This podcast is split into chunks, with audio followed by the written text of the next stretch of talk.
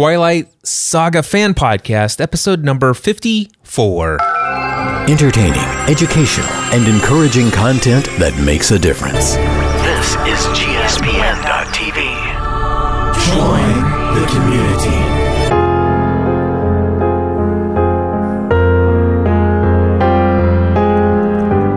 Well, hello everyone. Welcome back to another episode of the Twilight Saga Fan Podcast. Stephanie Ravenscraft, how are you today?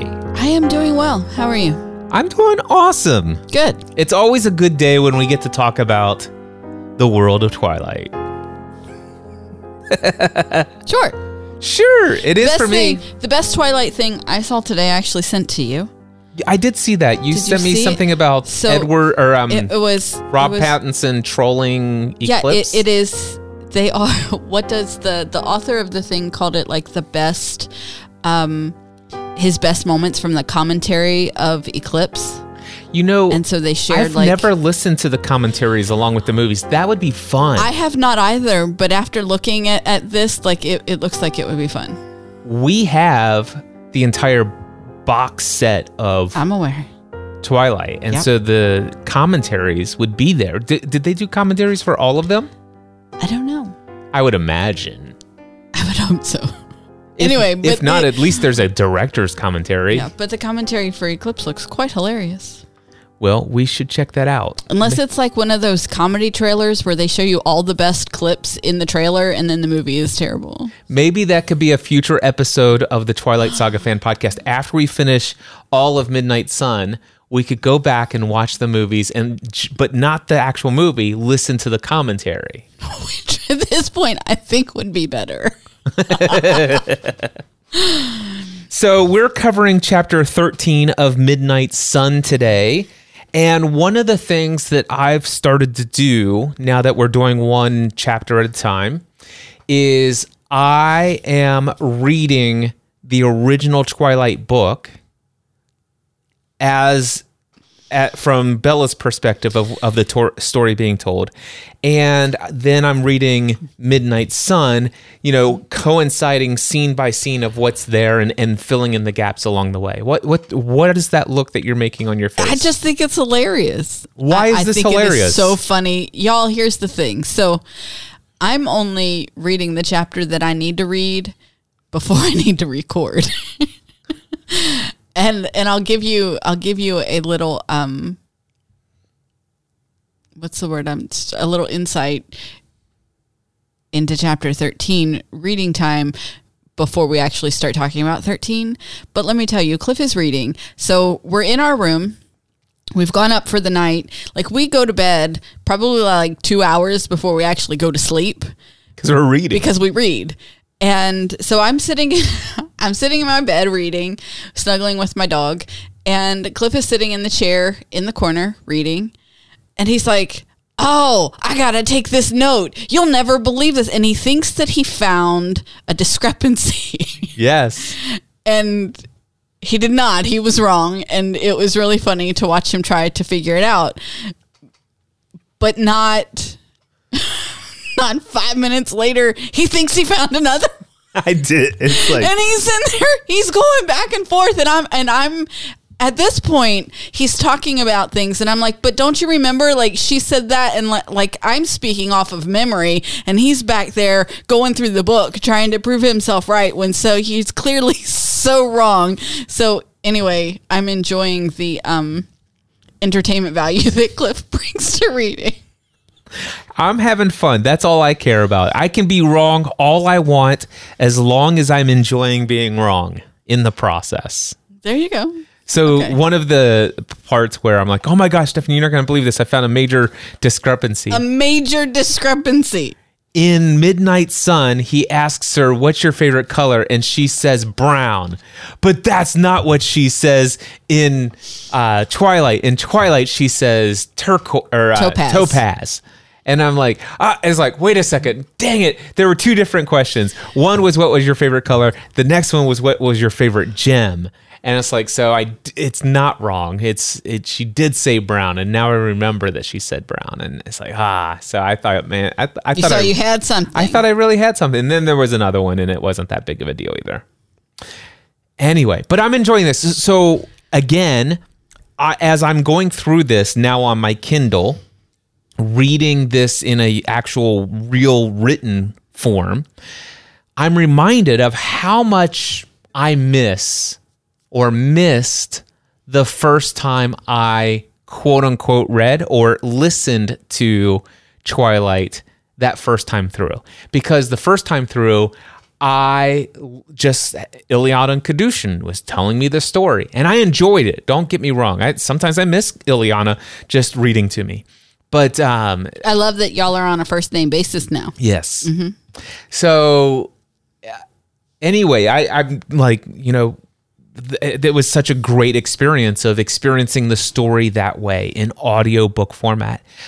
But I do know that when I listen to audiobooks, I sometimes will get like a picture in my mind of the story that's being told and I will dwell on that picture for a little bit and I'll eh, but Ilyana doesn't know. I mean, now it would be awesome if Ilyana would know it's like, hey, Cliff's caught in a little uh, rabbit hole of thought related to what I just told him. Yeah. I'll just sit right here and I'll wait until he's ready for me to continue. That's but what she the doesn't. pause button. But she for, doesn't do that.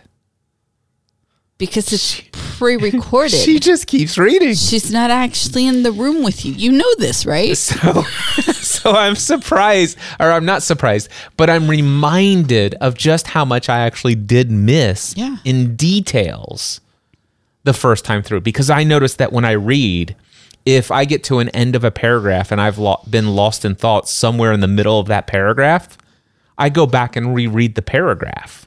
Mm-hmm. And as I'm lost in thought, I'm not continuing to read. I'm in thought. And I wait until my thought is done and then I go back and it's like, oh, I should go back and start that paragraph again because I was Because I missed something. yeah, and and so I pick up so much more.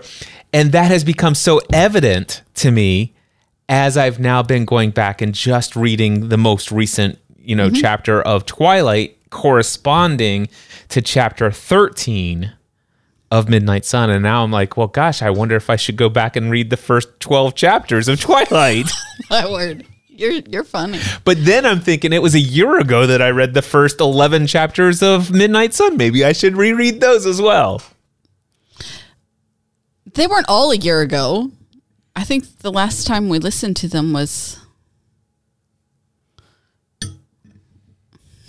I'm sorry, my watch band keeps. St- my watch band is a magnet. And I- Did you notice I brought my iPad over, but not my pencil? I no, I don't even care because so th- it was this podcast we were talking about it before, right? It was. Um, I was at the mall the other day.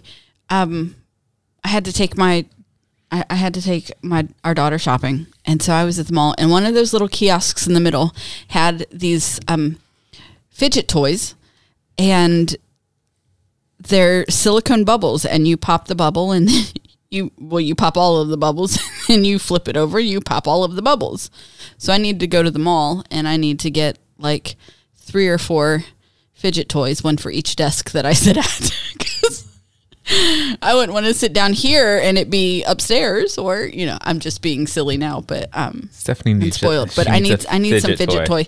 But right now, it's it's the magnet on my watch. So Yeah, but don't do I that. know- I know. it's, it comes through on the mic. I did it on purpose that time, but the first time it just happened on accident. Got I it. was distracted. Um. Shall we cover Anyway, chapter 13? we should. So we were supposed to record on chapter 13 yesterday.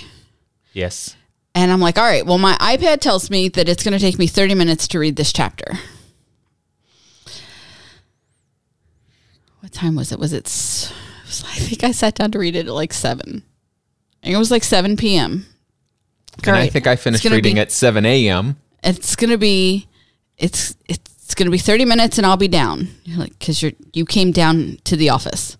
Okay. Now I had been up at 6.30 shopping, lunch, went to my nephew's birthday party where my sister's house didn't have air conditioning, so it's like 103 degrees. My brain is fried. I'm tired. I sit down to read. When I yawn, my eyes water. Okay.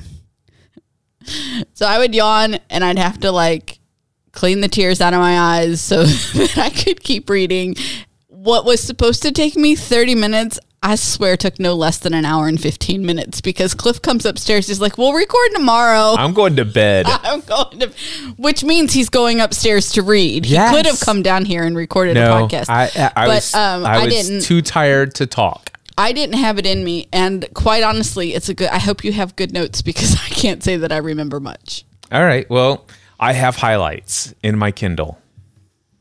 Okay. So, chapter 13, another complication. I did not feel the usual guilt when I returned to Bella's room that night. Hold on. The usual guilt. Can we not get over? Like, I still can't get over the fact that it was okay that you know That he, yeah, He that just he's breaking into her room hung and out in the corner. Like, yeah, it, it, it- that is. I, I don't think that will ever that and imprinting on a child uh, are two things that I'm sorry. What the heck was Stephenie Meyer thinking?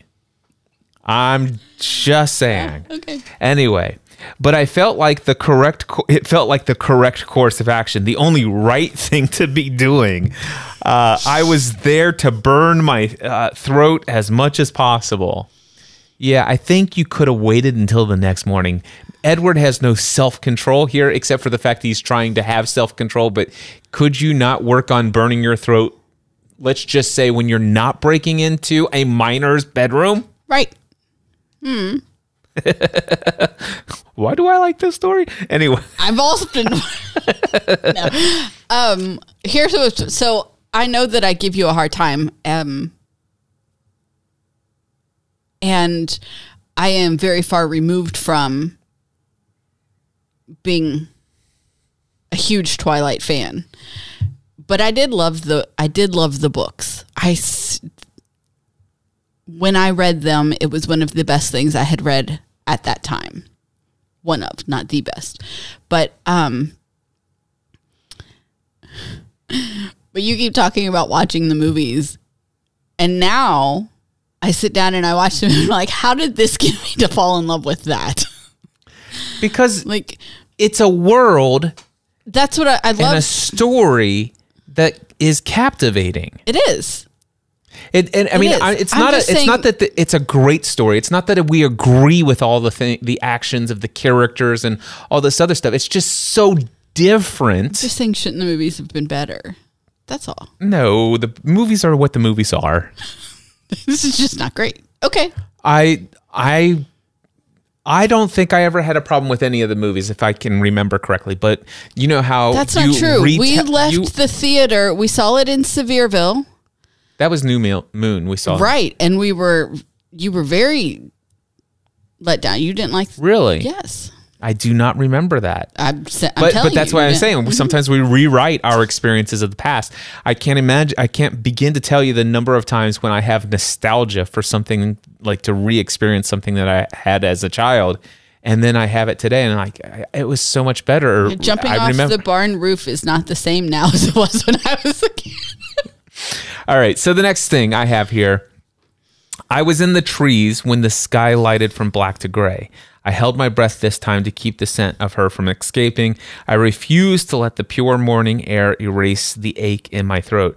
I listened to Breakfast with Charlie, struggling again to find the words in his thoughts. Now, this is where this is a I have a thought about this. I was thinking about it earlier. Okay.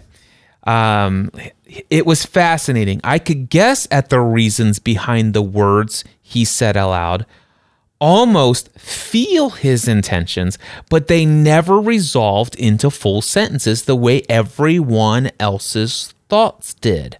I found myself wishing that his parents were still alive. It would be an it would be interesting to trace this genetic trait further back. Right. Now, do Go you ahead. remember what I said in the last episode? Yes, I do. That there's some sort of theory that there's something to Bella and and and from her like a lineage. And I think that this could be a story for a prequel to learn about Bella's grandparents who absolutely have some sort of metaphysical power that allows them to control their thoughts and, and block others and, and, and whatever. But I had a I had I had um a crazier idea that fits into this Twilight world where things don't always make sense. Okay. You know, like how his body is frozen in time, but he can still produce a child. Yes. Um. So in this in this world where things aren't supposed to make sense, but are fun to think about, what if somewhere in Bella's lineage there is already a human vampire coupling and so there's a hybrid in her lineage. Yeah, that's exactly Before- what is I'm that what you're saying? That's exactly Okay. what I'm saying. Uh, that that somewhere down the line there is something going on, either with her grand, grandparents or great It'd have to be farther back than her grandparents. Yeah, uh, but but way back, you know what I'm saying. So that's that's what I'm saying here is is there there is something that Bella has this trait that fascinates all of these vampires. The Volturi are fascinated by this. Uh, Edward uh, obsessed with it, drawn to it, almost.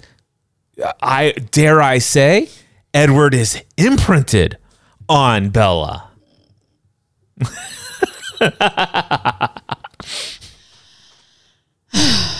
Come on. I know I'm right. There are some books that are coming out. We you sent me an article uh, that we might do an episode on at some point in time. Uh, you sent me this great article talking about some major differences between the books and the movies, and I think that would be fun. And matter of fact, I have notes on all of that for a future episode. I think I'm getting all of these Twilight things in my Facebook feed because you've tagged me when you share that you're recording that we're recording this podcast. I think so. I mean, there's no other reason that that should be coming up in It's your reticular activator. That's what it is. And also, I think there's like some major anniversary of the stories, so they're resurfacing now as well. oh, is it? Yeah. Okay. I don't pay attention. Yeah, it's either the stories or the movies that some big anniversary just happened. Uh, Is it a decade or something like that? Anyway, but um, you, there was another article that was linked inside of that article, which is what are the projects that Stephenie Miles Meyer is working on? I didn't click and that one. she I has saw it, but I didn't she has it. two books uh, related to Twilight that she's uh, already written one chapter of one of the two books she's not working on it currently she said and she's wanting to create something completely different for right now another genre another world that she wants to build so but one of them is a um, is a sequel to breaking dawn so 10 years later what's going on with bella and edward It's not really a sequel. That's a continuation. well, okay, fine, fair enough. That, but that's it. So that that's one thing that she has has in her mind to work on, and the other one is is something different. Uh, but it, she, I don't know if she actually said. I'd have to go back to the article, but I think it. But I could see a prequel. Uh, a prequel could be. Uh, I mean, Colin and There could, Esme. she could have many different prequels. yeah, and there's all sorts of that could come out of it. there's all cor- kinds of So- spin-offs that could be written from tw- the world of Twilight. So I mean, Here's the thing. I mean, I respect the fact that she wants to work on something different and to build this other world, but can we not wait 10 more years? Like, Well, I mean, th- That's just- that's completely up to her. I no, I would because I draw the line. I'm not still going to be reading and recording Twilight when I'm in my 60s. then like I'll do it by myself. That's fine. that that's creepy cuz you'll be like way old. So old is just in the mind. I I do know will that. still be There as- is there's I will no still be young. there there is not a more responsible 43 year old woman that I know who is more childlike minded than me. Okay. Well, I will tell you right now, when I'm 88 years old, which is 40 years from now, I it's like You still going to be recording this? Bob? Hello, everybody, and Oh. welcome back to episode 7442 Sure, you're not going to be calling your grandkids to come teach me how to work this spaceship. Uh, yeah.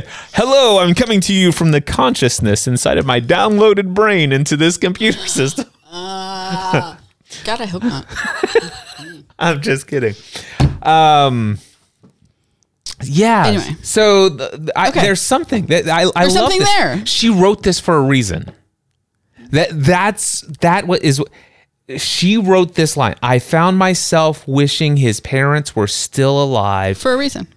It would be interesting to trace this genetic trait further back. That line was not just randomly picked out of nowhere.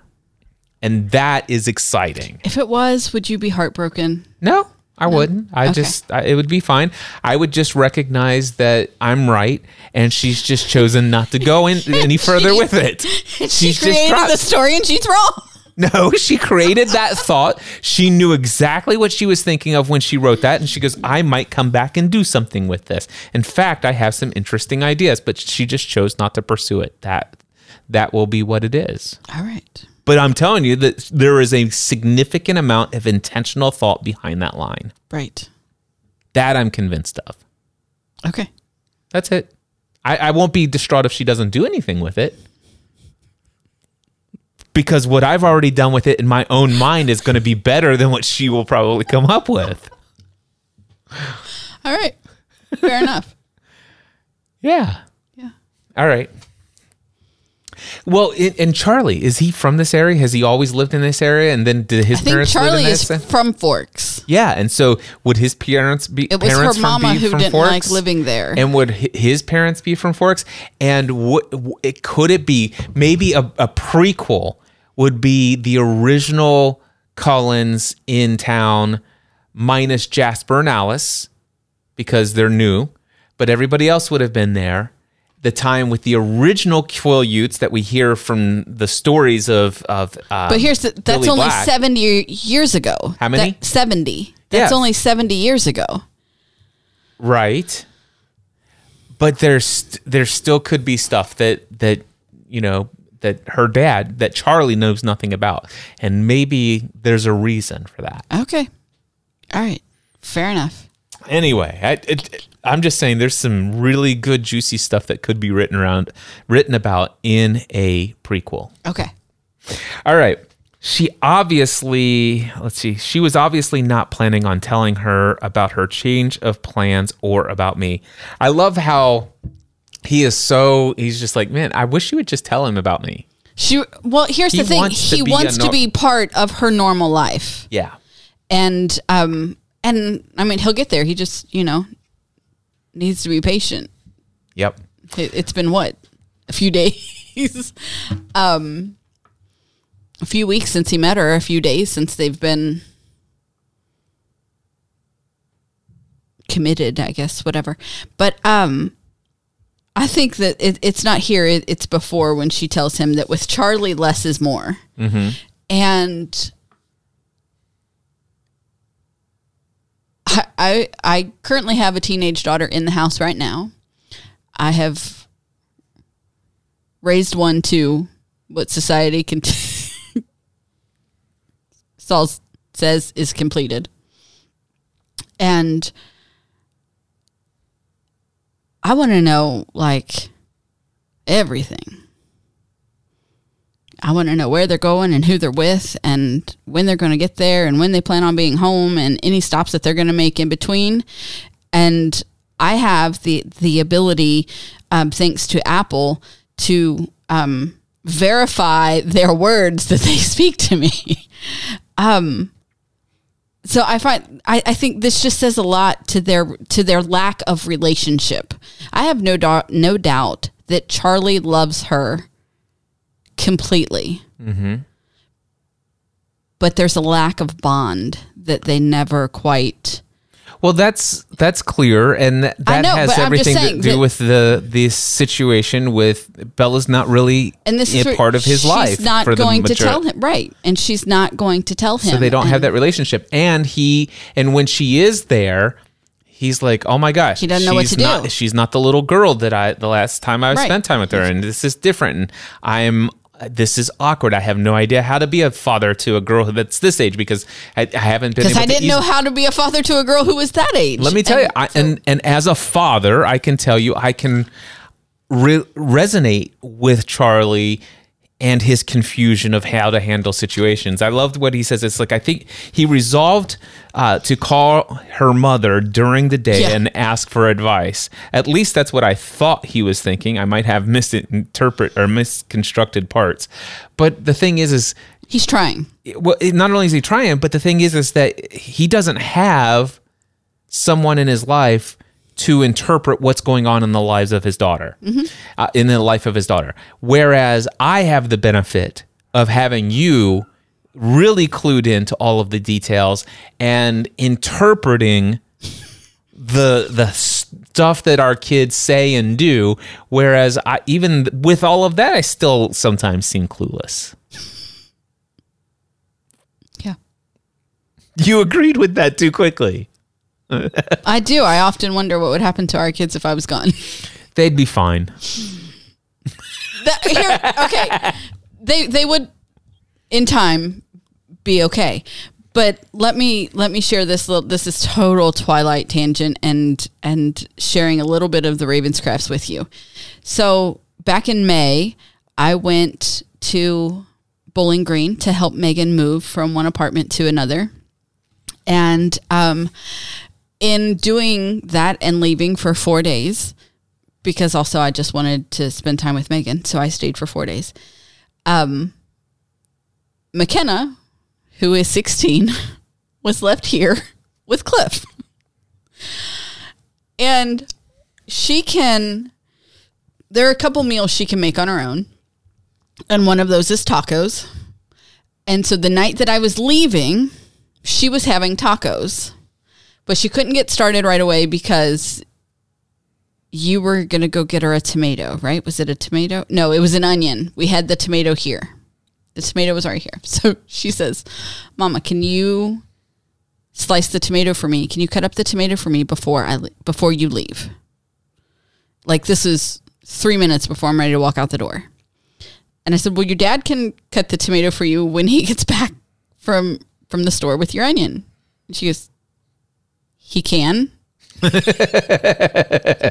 Um, yes, actually, he can, he, can. He's very capable of dicing a tomato.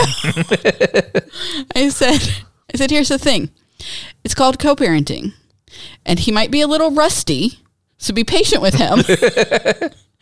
but he is he is your he is your dad. He he he can handle it, you know. And um, but her lack of faith was was very telling to how often they ask you to to help with things. So Well, to help with yeah, that's fair enough. she didn't think you could cut a tomato. Babe. That's okay. well, I- you know, the whole running joke is that if you're going to be with dad, you're having meat and cheese. Meat and cheese. That's that's the thing. It is. So anyway, it was um it, it was it was quite funny, but yeah, he, All right. he can. Uh, I, there, I just have this one line, uh, line in here, and it, the only point that I want to make is how sometimes Edward seems so chiv- chivalrous, chivalrous, chiv- chivalry. He has chivalry, Okay. but in this case, I stayed in my seat rather than get out to hold the door for her, as perhaps I should have. But I thought it was more important to watch. She never acted the way I expected, and I needed to be able to anticipate correctly. And so she, he wanted to make a study of her. But instead, he didn't get out and hold the door. But what if Charlie would have seen him? He could have made an impression. Is you know, and all that. Charlie had left already. I know, but what if I know? And and of course he would think He would hear him would coming back. coming back, and all this other stuff. But anyway, I th- I just think Edward was a jerk here for not holding the door. That's funny because I think Edward is a jerk for wanting to anticipate her every move. You don't need to know what's coming all of the time. This is true, but I don't think that makes him a jerk. I think that Yes. Okay. It means he's not living in the moment. He's trying to anticipate her reactions for later on. Okay, so my next highlight. Yeah. She wore a dark coffee colored turtleneck today. See? Important details. and, and by the way, he says it was not it was not tight, but still fitted closely to her shape. And I missed the ugly sweater. It was safer. It's funny. Anyway, With, so you have to actually It- listen to the episode prior to this to find out why Mm-hmm. I, I make a big deal of the fact that now I know that she was wearing a coffee colored turtleneck that day. Because Mm-hmm. details. Details. All right. I didn't know how I could feel so peaceful with everything that was hanging over both our heads. But being with her was an antidote to pain and anxiety. You're gonna have to reread that because you're holding your arm, and I looked at your watch, and how the heck is it only two o'clock in the afternoon? I have no idea why. Because it feels like it should be seven in the evening. I just my Mondays are like four days long, and I just saw your watch there, and I'm like, it's only two o'clock. Yeah. Okay, read it again. I'm sorry. Basically, he's using uh, Be- t- spending time with Bella, Bella as an antidote for his pain and anxi- anxiety. So basically, She's his he's, medicine. He's he's medicating with t- spending time with Bella, but he's medicating uh, himself from the pain that he has of being obsessed with Bella. So she's both the She's both cause the- and the cure. Yeah. Bella's the catch twenty two. She's the problem and the solution. Yeah.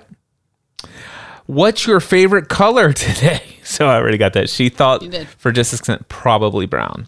All right. So um, I like that he realizes that when, like, through that explanation, that um, because everything in Forks is too green, and he heard her say it's too green here in a dream when he's in her room stalking her at night, like the creepy he is, and um, and so he that that's the connection. Like he's anyway. That's all. Okay. So we learned the CD that Phil gave her is Linkin Park. Yes, We may have learned that hybrid late. something. We may have learned that, that right? yeah, hybrid theory. Theory. We may have learned that later in Twilight or in later in that chapter. I can't remember. But anyway, this is I don't the remember. thing. That's the first time I ever remember her naming a CD. okay. The CD. So the thing, th- this is that second thing that I thought. Okay, here's clearly a continuity issue between the two books because Debussy is that the name? It yeah, Yeah, Debussy Deb- to this. D- Debussy. Anyway, the it's Debussy, I think. anyway it's I the it's the remember how to say piano music, Yeah. and I I looked it up and go ahead. no, go ahead. No, you go ahead. No, I I- seriously, I'm just trying to remember how to pronounce it. So I pulled this up. Let me. uh Do I not have that plugged in? I do. I do have it plugged in. So check this out. This is. So I wanted to find out. I of course I didn't go look up Linkin Park, uh, but I did want to find out who is Debussy or Debussy or whatever. So Debussy. Debussy. And here is his number one song is the song that is um, associated with Twilight, and it's this. So let me click play.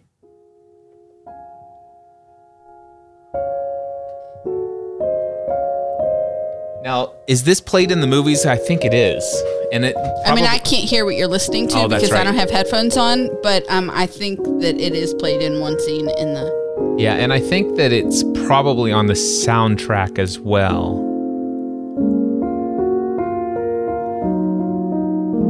So in Twilight, I'm thinking that's the song or that's the CD, and I'm like, why would Phil have given her a this classical piano? Oh, that came from her mom. Right, I understand, but the, anyway, I, in the book, I was led to think that Debussy was this, but then he's like he's saying Debussy to this, and it it's like it's clear he was referring to an unnamed CD in the conversation in the book. Right. All right, so let's move on. Your favorite movie? She thought about answer for a brief moment. So I'm not sure I can fa- uh, pick just one favorite movies then. So she uh, definitely Pride and Prejudice, the six hour one with Colin Firth, which then that got you and I, because you've been saying, oh, will you watch Pride and Prejudice with Yeah, me? this isn't the one that I mean. I know it's not because I've seen, I've walked into the room when you're watching the one that you mean, and it's like, how on earth can you sit and watch this? This seems so incredibly slow moving. It is, but the time moved slower. Like, yeah. it- no, no, no, no. The Okay. time period Yes. moved slower. Okay. We were having so um I was at my nephew's birthday party yesterday and I was talking about the possibility that you and I could move to Tennessee when all of the kids are out of the house. And that led to this thing where I said it's just it's slower and um the people are kinder. And like we live just north enough to be like surrounded by rude people. And and so I'm having this conversation with with my mom, and I tell that that a, several years ago I ran into um, one of my dad's brothers at my grandma's house, and he lives in Indiana on Central Time, and he called it slow time, and I said, and that's actually kind of stuck with me, and anytime I go on Central Time for my body, for my brain, because it's made that connection, everything slows down for me and I live on slow time. But when I watch or read things from that era of Pride and Prejudice, it's kind of like slow time. things are slowed down. Things happen. I mean, do you know how long it took a letter to reach a person? I mean, things moved slower. You know, it, it you vacationed in your house in the country because it took so long to get there. You wouldn't go stay for two days. You go stay for three months. You know, and and so things just moved different. So why wouldn't that be the way the story is told? Because I hope you don't think we're going to sit down and Colin Firth is just going to speed right through the story of Pride and Prejudice.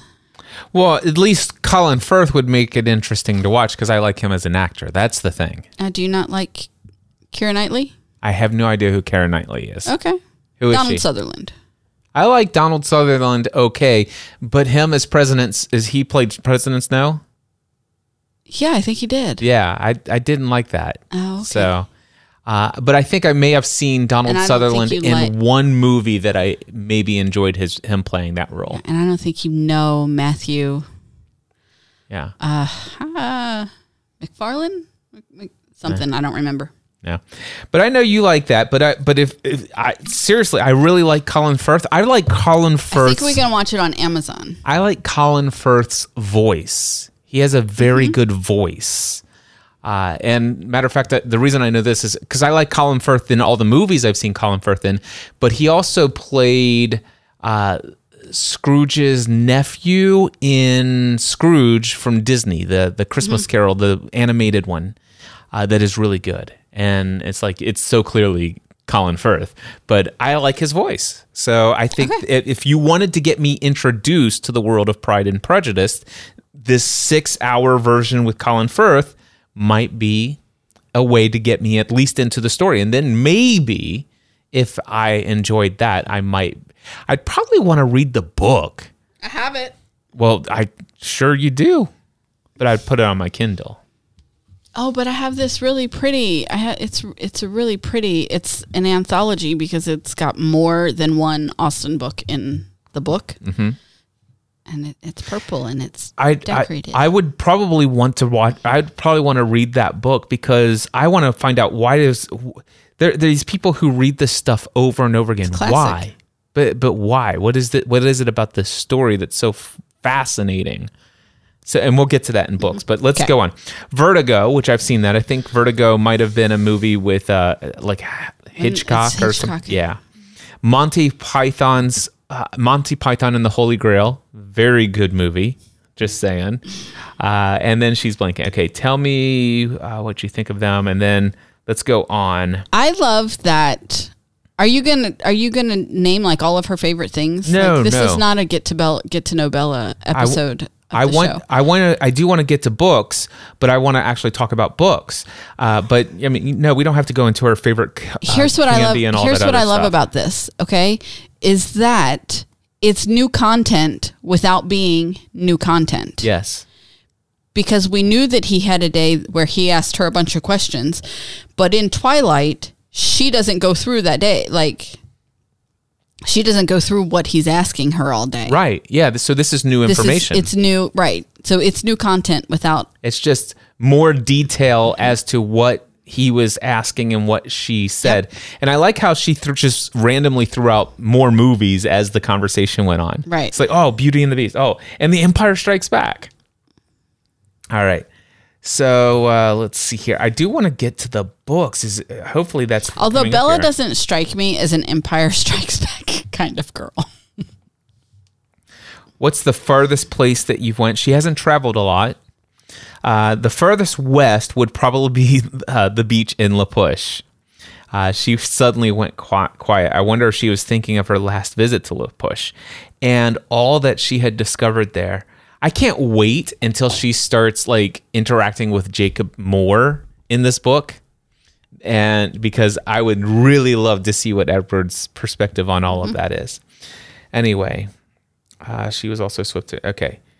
Uh, she'd seemed so little experienced um, uh, such, for such a meager amount of what life had to offer. But I let's see, I it was impossible that she could truly know more, uh, truly know what she wanted now. It, it- it- he's this might be the first time he realizes like, well, she is only seventeen.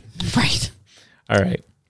Uh, okay, so books. She is a she is a book nerd. I mean, she is like in There books. nothing wrong with that. No, you and I are both obsessed with books. But uh, I want to go through, first of all, where do I start? Little Women. She says, that was the first book I read. I still pretty much read it every year. First of all, have you ever read Little Women? No. All right. You've seen the uh, a movie or at least Yes. one or more adaptations of it. Yes. I haven't seen the most recent because nobody would see it with me. Okay. So let me ask you this, Little Women, have you ever thought about reading the book since you know that books are typically better than movies? Yes. Yes. I have read with Megan, I think, when she was little. They were um, smaller um, adaptations of classics. Yeah. And we read Little Women through that. But um, but I have not read the actual Interesting. original. Because it's Jane Austen is the author, right? It- her last name's Austen. I don't. Yeah. I think it's Jane. Um, but anyway, uh, she says I'm a huge fan of Austen, though I'm not a fan of Emma. And she says Emma's so full of herself. But anyway, um, Little Women. So th- it's like this is one of those things. It's like when I think about the Lord of the Rings, these people who say I've No, read. it was um, Louisa May Alcott is who wrote Little Women. I knew it wasn't Austen. Oh, okay. And then so she's saying Little Women, and then, and then she's, saying, saying and then and Austen. everything Austen except Yes. for not a fan of Emma. Okay, so Little Women is not Jane Austen. Okay, got it. Okay, so but when she says Little Women, I read that that was the first big book that I read, and I've read it pretty much every year since. And there are people who have said, you know, The Lord of the Rings. I read that when I was a kid, and I've like read it like maybe 20 times since then. And I'm like, how is this possible? This is not a small book. You know, and I it's like and so I'm trying to discern how does one become a fan of the Lord of the Rings. And so I just launched a Lord of the Rings fan podcast. And it's something that I am genuinely curious about can I become such a fan of Lord of the Rings that I could understand the obsession of wanting to read these stories over and over again and get lost in that world, which I can obviously get lost in a Twilight world. For a season of time, I actually gotten lost in, had gotten lost into the Harry Potter world. And and I, you know, there's other things that I can get a very deep interest in and go over and over again. And the world will find out when I do the Tomorrow People fan podcast and the uh, Children of the Stones fan podcasts, uh, both of which might come out sometime later this year, if not certainly probably next year. But um, yeah, anyway, so she's a fan. Uh, Jane Eyre. Uh, I read pretty. Uh, I read that one pretty. I've never heard of Jane Eyre. Have you ever heard of Jane Eyre? yes, but that's not how you pronounce the. Le- it's Eyre. Yes, Jane Eyre. I think E Y R E. everybody who's listening to this knows Okay. Everything but Bronte. Or uh, no. everything. Everything by and No. There's more than one Bronte sister, and they were all authors. Oh, So everything saying- by any Bronte. Yes. To Kill a Mockingbird. Have you ever read it? Yes. All right. It was assigned to me. I think I may have read the Cliff's Notes. I don't even remember those. Okay. So what I really mean is that I suffered through it when my freshman English teacher read it to the class. Okay. I have never read it on re- my own. Do you remember it at all? The story, what it's about? To kill a mockingbird? Vaguely, but no. Yeah, I have no idea. Um, Fahrenheit 451. Are you familiar with the story? I'm familiar. I have not read the book. I have listened to the audiobook and it was the worst audiobook adaptation you could possibly imagine. And I think that had I read the the book instead of listening to the audio version that I did, I would have really enjoyed Fahrenheit, Fahrenheit 451. But the guy who read it had the worst sounding voice for the the main character and it just grated on me the whole time but at least I went through. The story is uh, my my view of the story is tainted by that narrator, but I I, I think I would give the story a four out of five stars, and I think I probably would have had even a better review or feeling about the story had I not done it. And it will probably take me some time before I ever go back, if I ever do, and reread that. I have no compulsion to do so right now. But if I were to ever reread it, I'd have to completely like be so disassociated from that audiobook version. Right. All right. All of the Chronicles of Narnia, but especially the Voyage of the Dawn Treader. Now, we started reading the Chronicles of Narnia as a family when our kids were little We did. But we only made it halfway into the second book. The Magician's Nephew was amazing. Yes, it was. And then I remember right it was like halfway through the second book we got cut off.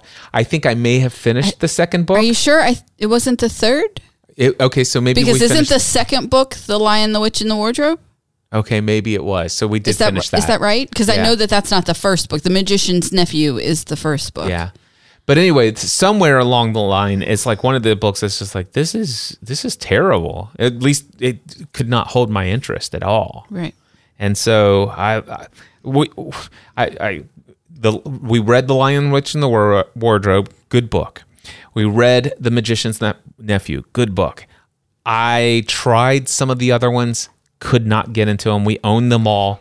Uh, watched all of the movies that came out, and they're decent. They're not something so great, but anyway.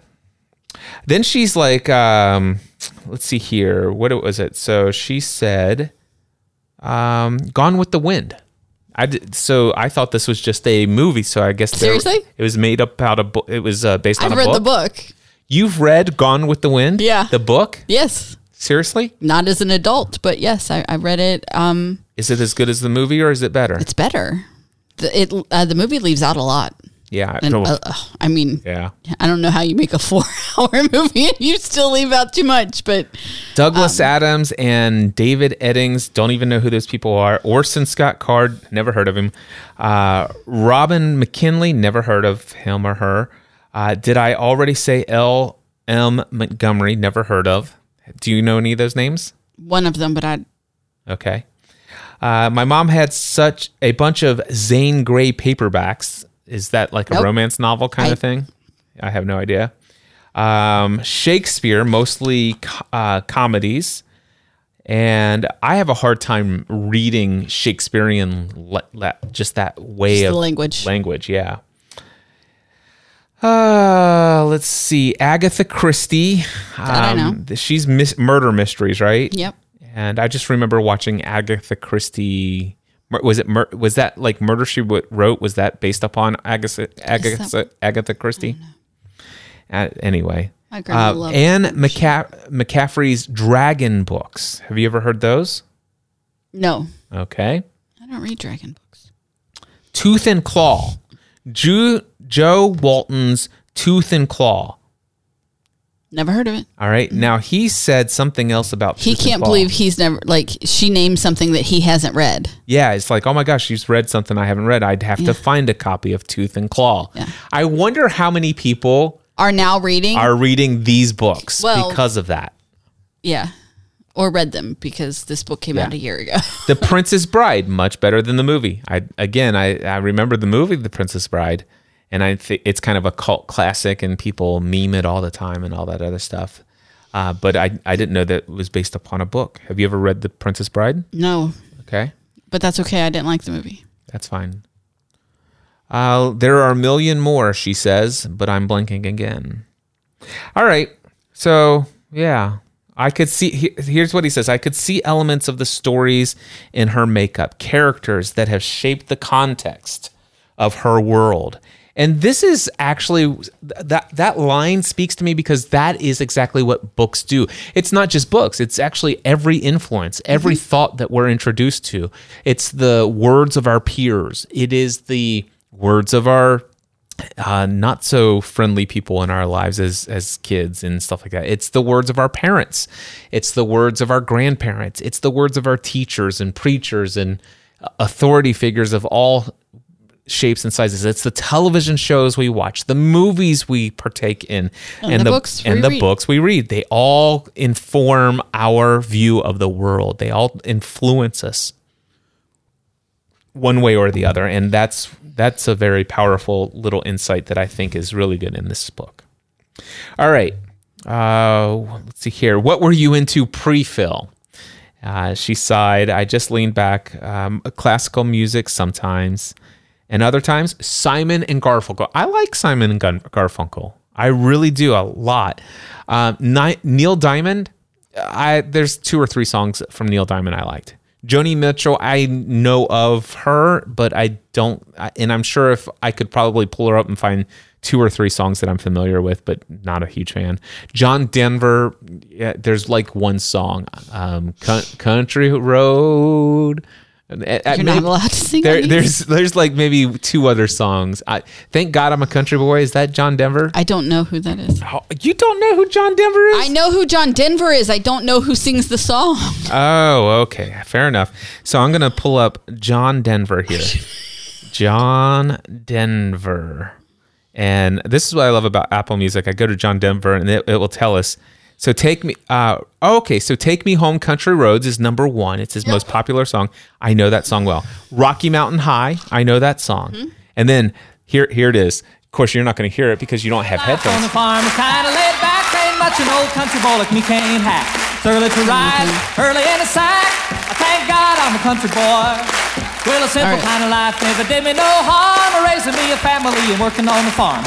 Days are all filled with an easy country charm. Thank God I'm a country boy. Well, I got me a fine wife, I got me old fiddle. When the sun's coming up, I got cakes on the griddle. Life ain't nothing but a funny, funny riddle. Thank God I'm a country boy. And then the music When the kicks in. work's all done and the sunset low, pull out. All right. Ah, John Denver. Anyway, there's probably a handful. feel better? Of, oth- yeah, I do. a handful of other songs. Yeah, I think I like. I think I like John Denver a little more than I thought. Okay. All right. Uh, let's see here. I like the that she says that it's she grew up listening to whatever her mom was listening to. Music doesn't really it's not really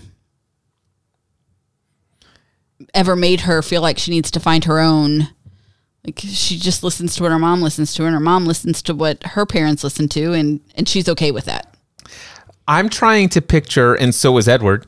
Uh, who who listens to Phantom of the Opera on a road trip and belts out loud to Phantom of the Opera? do you do that? You don't? Uh, know. I don't. I listen to Phantom of the Opera, but that's a solo thing. Okay, but here's the thing. Not a road trip. Let's sing it. Listen to it all together. For a for a mom Phantom of the Opera is here. for a mom and a daughter, Yeah. Yeah. Okay. No, absolutely. Um, I guarantee, had you and Megan driven to New York to see Phantom, Ah, you would yeah. have listened to Phantom of the Opera on the way. Probably, or at least on the way back. And um, I know Megan, so on the way Okay. and on the way back. Yeah. I love Phantom. I, I have the Broadway recordings, and I paid for the full CD on you know every track. Yeah. I think that road trips are the best time to listen to musicals because you have all of that time. Gotcha. Fair enough. Uh, one of the things that came out, I've never been to the opera. He's like, ah, well, I'd never thought of this. I, I, Mm-hmm. this gift ideas now. So that was cool. Uh, next question. Now I was desperate to know, frustrated. Tell me. Uh, so this is where he's like, "Well, tell me why do you why Topaz now?" And, and Onyx would have been later because of his eyes His eyes. changing. Which he understands because deep chocolate brown is now his favorite color. Yep. I couldn't focus on my still unanswered questions as we walked to biology. I was remembering yesterday, wondering if that same tension. Okay, so they, you know, back Dude, into the electric. You just finished the lunch conversation. You haven't even made it to the car outside of her house where he asked her questions all night. Well, okay. So Ben was the only human not thinking of Bella. My presence made him bristle a little. Uh, he he wasn't antagonistic. He's already spoken to Angela and made date for the weekend. So I'm just saying that a great spinoff, or even if they write, if she writes the story of Edward and Bella ten years from now, Ben and Angela should show up as a couple. Okay. All right. Yeah. Cool. All right. Uh, we'll skip over Mike Newton. Uh, Please do. all right, Emmett. Emmett squirmed in his seat, well aware uh, what my total motionless indicated. Come on, Edward. You know it wasn't serious. Anyway, uh, so basically, they made a bet. Hold on. Is that when he calls him Ed? because I Yeah, was like, come that on, Ed. I never like the character does not fit the nickname Ed. Yes. That's that's what that was my first thought when I read that. Yeah. But anyway, so yeah, Rosalie and and Jasper have made a bet against Alice that he will that Edward will actually harm Bella when they have their Saturday in the sun. Yep. Uh, and he, not so so Emmett, He's like, I know better than to and he also has a nickname for Jasper, Jazz. Jazz. Well, they all call him Jazz. That Do they? Yeah, that, Okay. I've heard. I don't know if it was just in the movies or just in the books, but even Alice refers to him as Jazz. Yeah. For Emmett and Jasper, this was a, just some sticky pit of quicksand I'd created for myself. Fail or succeed to them, in the end, it was nothing more than just another anecdote about me. Bella wasn't a part of the equation. Her life was only a marker in the bet that they'd made. Don't take it personally. There was another, there, was there another way to take it? Uh, 12 and a half minutes. You want me to back out of it? I will. And so Uh, he's there's this- counting down the, countdown before- 30 second increments when he can punch him in the face. Yeah, It's fun. that was fun. I liked that. All right, you'll be glad to know we're moving forward. Uh, what's your favorite place to spend time? So we're back in now. We're at the thing where it's like So that she said the library, in there. Yeah, okay, yeah. and she said she could live at the library. All right, and then I did on. like all of the conversation about about her scents and her favorite scents and smells and and her describing Phoenix. yes, Like I, I enjoyed yeah. There was like the that. seven There's- foot tall cactus or something yeah. like that. So I I did enjoy that. awesome. Um, and then of course uh, there's this. There's a little bit of a mention of the yoga studio that she went to dance class in. Yeah. and obviously that comes up. Um, talk about the bedroom being a super mess, and she hasn't had as much time to make a mess there. And he's like, "Oh my gosh, there's people are just gonna get worse." Yep. Uh, let's see here. All right. Oh, here's another one. I would have thought she'd be planning to spend more time with her mother, but she spoke as though her time in Phoenix was past rather than future. She really does. Um, in that, I think when she, how does she say it? Um, this would be before you started reading them side by side, but doesn't she say she's been exiled to Forks? Like she exiled herself to Forks. Yep. And I really think that even whatever her plans are pre Edward, post Forks, um, that it wasn't to go back and and infringe on her mom and Phil's time. Yeah, she's 17 She- years old. she's- She's like, listen, after this, once I hit 18, I'm on my own. Yeah. And um and so it it was it was all past tense. She wasn't gonna go back and just hang out and you know, they'd already turned her bedroom into something else. Yeah. So, what time is it? It's twilight, I said. The time when vam and then he's saying thinking to himself, uh, the time when vampires come out to play, when we never had to fear that a shifting cloud might cause us trouble, when we could enjoy the last remnants of light in the sky without worrying that we would be exposed. And of course, that's a little bit of a different insight into what's going through his mind when he says it's twilight compared to what we actually saw in the other book. So, uh, and he says it's the safest time for us. It's the easiest time, but also it's the saddest in a way. An end to another day and the return to night. So many years of night. I tried to shake the heaviness of my voice. Darkness is so predictable. Don't you think? I'm Batman. That was. he actually is Batman. So there's that. Or he's going to be. When's that due to come out? Uh, what's that? Oh, Rob Pattinson's gonna be Batman. Oh my God, what rock do you live under? That would be so cool. Seriously, what rock do you live know. under? we should do an entire podcast episode on Rob Pattinson's independent music. Yeah, Yeah. Okay. You know, he's I love his singing voice. I know. And he plays guitar really well, although he says he's terrible. All right. I thought of the stars she described in Phoenix. He also just auditioned for Twilight to get Christmas money. so yep. you know, Exactly. he has a he has a poor self image. All right. We'll just get so basically Charlie's on his way, but then all of a sudden there's somebody else coming. And what's what do you mean? What's wrong? There's another car heading this way, and uh, it, it's basically another complication. Right. But here's the thing. So I love when he's listening to Jacob, and Jacob has no clue. Right? He thinks that. Oh, yeah. He thinks that the cold ones are um, just a myth that these old men tell.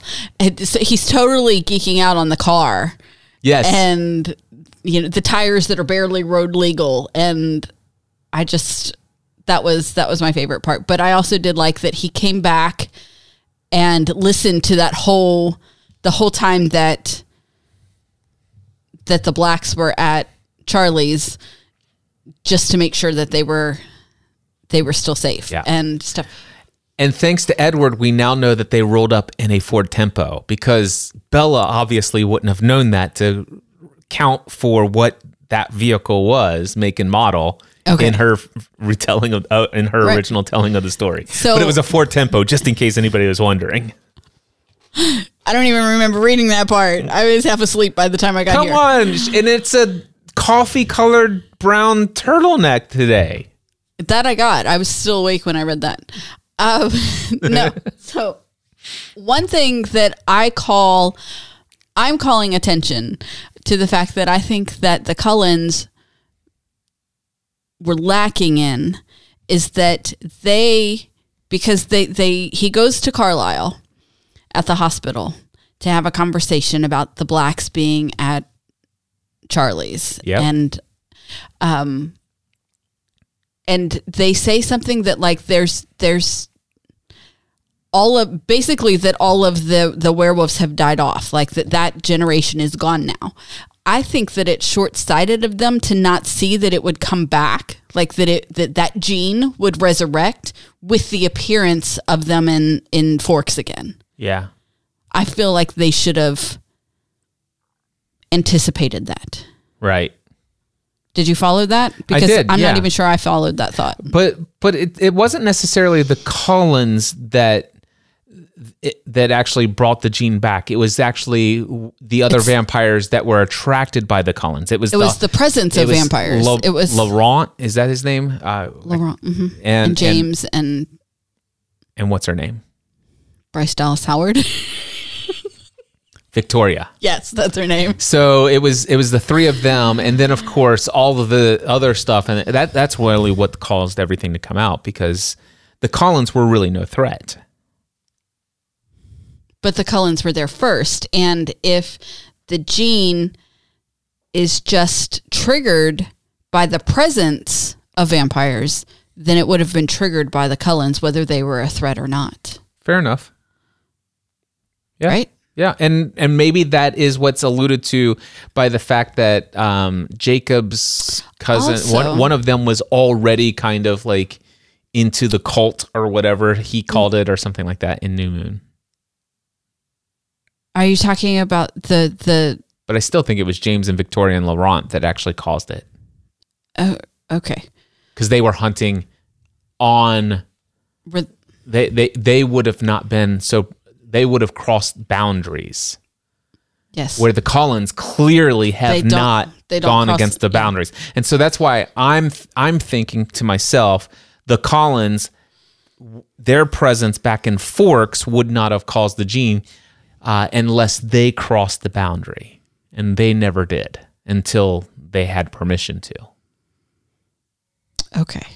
What? Nothing. I just nothing. I'm not saying I'm right. I'm just saying I'm giving a, my opinion. Because it was the Cullens who triggered the gene 70 years ago Was with it? their presence. That I mean that's the way they talk in Well- the later stories. Yeah. And and back then there was no was it- there was no treaty. If that's the case, there was know. no Maybe treaty I- back then. I need to go I'm fuzzy. I'll just admit that I'm fuzzy. that's but okay, but Um, whether it was the Cullens or it was the Cullens and maybe something they could have been mixed up with some other bad characters who were not vegetarians back then. I believe that if I remember correctly, if I remember correctly, why are you laughing? That's what they call them.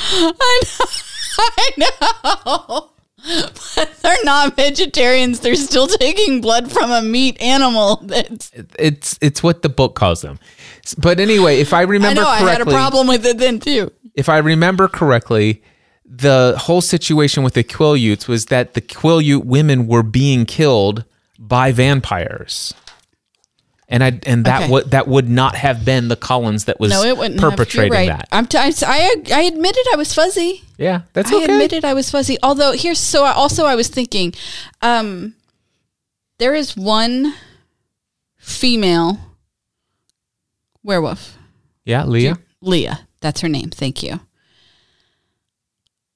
And in Breaking Dawn, when she becomes part of Jacob's pack, um, she says something about not being able to imprint. And that phasing is that what it's called? What do they call it? Anyway. Phasing. that um that that has has messed with her biologically and so that she can't have children. Okay. okay? I'm thinking that that's a flaw and that this woman should be able to have like litters of pups. Like litters of pups. What do you think? Okay. I just I think that that's a flaw in the story, and I think that Leah should get her own spinoff in where that she does meet someone, probably not a Quileute, mm-hmm. and And and she that could her she first time wrong out, though. she's she's got. she could. Well, I know because her her all of her information is coming from old men who have never phased themselves, so they don't know what the heck is going on. Fair enough. Yeah. Uh, let's see here. I think she. Sh- I think she should get her own story where it is wrong, because it's something that they've never experienced before. Yeah. So Edward is soaking wet listening to the conversation, but there's really not much of a conversation to be overheard. Um, the he the, he he's actually following the boy followed Bella as she escaped to the kitchen. I so he calls him the boy. So he really doesn't know Jacob that very well at this He doesn't point. know him at all. Okay. Yeah. So this is the first time Edward's ever encountered Jacob before. Right. He's he he he's probably put two and two together that this is the This boy is at the La Push that told mm-hmm. him about whatever. But Well, because she told him that it was her friend Jacob Black, didn't she? Because he Probably. recognized the Black name. yes, fair enough. So anyway, so there wasn't a whole lot there, and I went back and it's like it's it's kind of a both sides of this. I mean, it, they Bella goes in to the living room while the game is on. Jacob is clearly having a conversation with her as, as much as Jake because Jacob's into her, right? Uh, and so, but the thing is, is there's no mention of the dialogue at all because there she, but she's just like she's she gives very little account of any conversation before the game's over and they go home. And Bella and, and Edward doesn't even give us some. It's like I would think that Edward would say, and he incessantly at peppered with this. Well, no, here's what here's what. I love. Uh, he does say that like he takes. I don't know how he how he says it, but um, she must have really she must have really put forth an effort to get that information out of him at La Push, because he can tell that Jacob is completely infatuated with her, Yeah. and she says she tried to flirt to get information, and Yeah. are you following me? Yeah, this is something that I find very fascinating. Um, there was something very engaging about Jacob Black's mind, pure and open. It reminded me a bit of Angela's, only not so demure. I felt suddenly sorry for this particular boy was born my enemy. I think they would have been friends had it not been for Bella and the fact that Jacob is created to destroy him. Yeah. His was the rare kind of mind that was easy to be inside, restful almost. And I think that I, I wonder if she'll do any other books from Edward's perspective, because then to note the difference between Jacob pre phasing and post phasing. Yeah. And there's a note here, both um, that that Charlie and uh, Billy have had a fallout over the Cullens in the past, and so it it was not brought up here in this conversation. Uh, let's see here. And then, of course, yes, we should have foreseen it be this way. Of course, the young members of the tribe would see their history as a myth, embarrassing, humorous, even more because the elder members took it so seriously. Uh, so this is um, this is Carlisle and Edward having this conversation now, right? Actually, no. Uh. Was the was he have that wasn't a car okay so yes we should have. So he he hasn't actually talked to carlisle here at this point. What are you laughing at? A picture of our pup that Jane sent. Okay. Look, because he can he can hear us recording, but he's up he's upstairs with McKenna, yeah. And he's laying at the gate. Waiting for us. Waiting for I like hear staring him. downstairs. i He's can like, hear you down there. You've been down there for hours all right i It's not wrong. We've been because we did accounting first, so we've Yeah. been down here for. I followed them back on foot. Uh, boundary line. Okay, so he he went as far as he could without crossing the boundary line. So, uh, and then of course that's when he went and he talked to Carlisle, right? Yes, All right, and yeah, that's, so there's really not a whole lot more there. the Did old you want to man's going to talk to the council. No, no. Oh, I did love his moment with with Esme. yeah, that, that, was he went huge. home. Um, maybe Bella won't. She'll be okay for a couple of hours. She's not gonna like die in her sleep. Yeah, is everything Um, all right? Yes, I wanted to let you know right away. Billy Black saw me at Bella's house last night. Uh, will you be coming home soon? Carlisle asked. I felt ashamed as soon as he voiced the question. Is Esme very upset with me? She's not upset with you. She's upset about you. Uh, she worries. She That's a misses you. very. That's a very mom distinction. Yeah. like she's not upset at you. She's upset about you. Yeah. or were yeah. Yeah. And um, I'll go home now. Thank you, son. And it's like, you know, I love this dialogue. It's like it shows you that they really are family. They are family, and but here's with So I love that. Number Carlisle called head. Um, the house was cleared out. It was just Edward and Esme having having some um, mother son connection time, and I, I loved everything about that scene. Yeah. I did. Uh, how are you, Edward? Uh, We I'm don't need not to read it. Time, okay. we, we enjoyed it. she calls us you pain. I, am not going to read the whole thing, um, but it was a very t- it, the, the whole conversation was just amazing. It was. Um, th- but there was there was something at the end of it. There's like, uh, let me. I- I'm just trying to. f- I doubt he'll disappoint you there. Um, let's see here. It, it's at the very end. She kept her arms around me. After a few moments, I laid my head against hers. Uh, okay, so when the song was finished, I sighed and straightened up. You'll go to her now? Yes. She frowned, confused. What do you do all night? I smiled. Think and burn and listen. it's like, uh, anyway, yeah. Um, he says everything, everything will be all right, Esme. And it was so easy for me to lie to. I was the only, one, in the, house, who could can. ever, who, Yep. who could ever lie. All right, that's it. We we covered the entire chapter, I, I think you read it word for word. I did not read it word for word. Give me a break. That was fun, and you know it. okay, Fair enough. fair enough. So, real quickly, I just want to give a shout out Family from the Heart podcast over at familyfromtheheartpodcast.com or look us up in your favorite podcast directory. If you haven't done so already, you could check out our Hunger Games podcast over at hungergamespodcast.com. It's old and it's in the archives, but it's still there. But it's still there. It's still there.